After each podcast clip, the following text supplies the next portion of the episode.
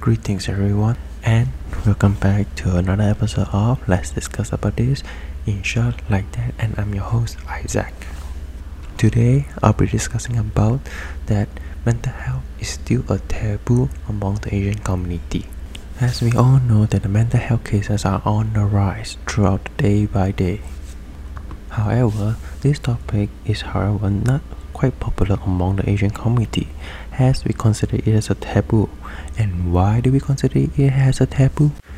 There are a few reasons, and here's one of the reasons why. Well, first of all, we are not exposed to this awareness of mental health.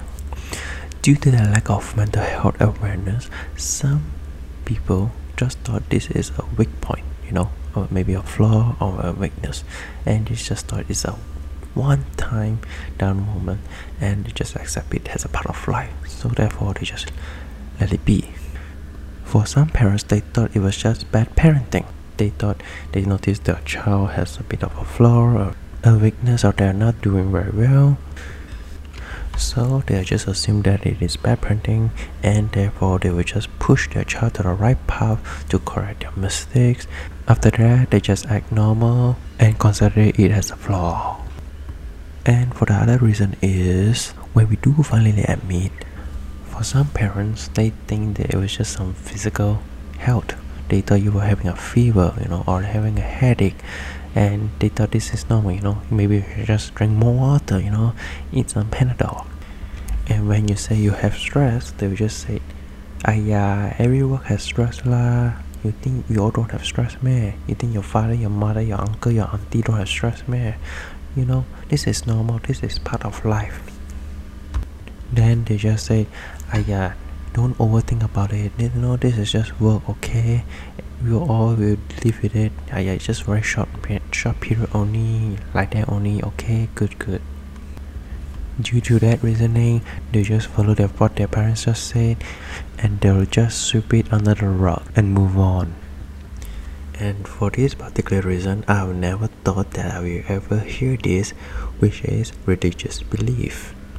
Yes you heard it right it's called religious belief and I'm gonna tell you that this one mother who actually told me that her daughter was going through some mental health issues and she wasn't doing well so I asked her what was the reason of her cause she told me evil spirits when I heard that answer, I just don't know what to say. I know I was just speechless. I just nod and you know took a deep breath. I was like, okay, that is what you believe. Uh, okay, because this was her religion belief.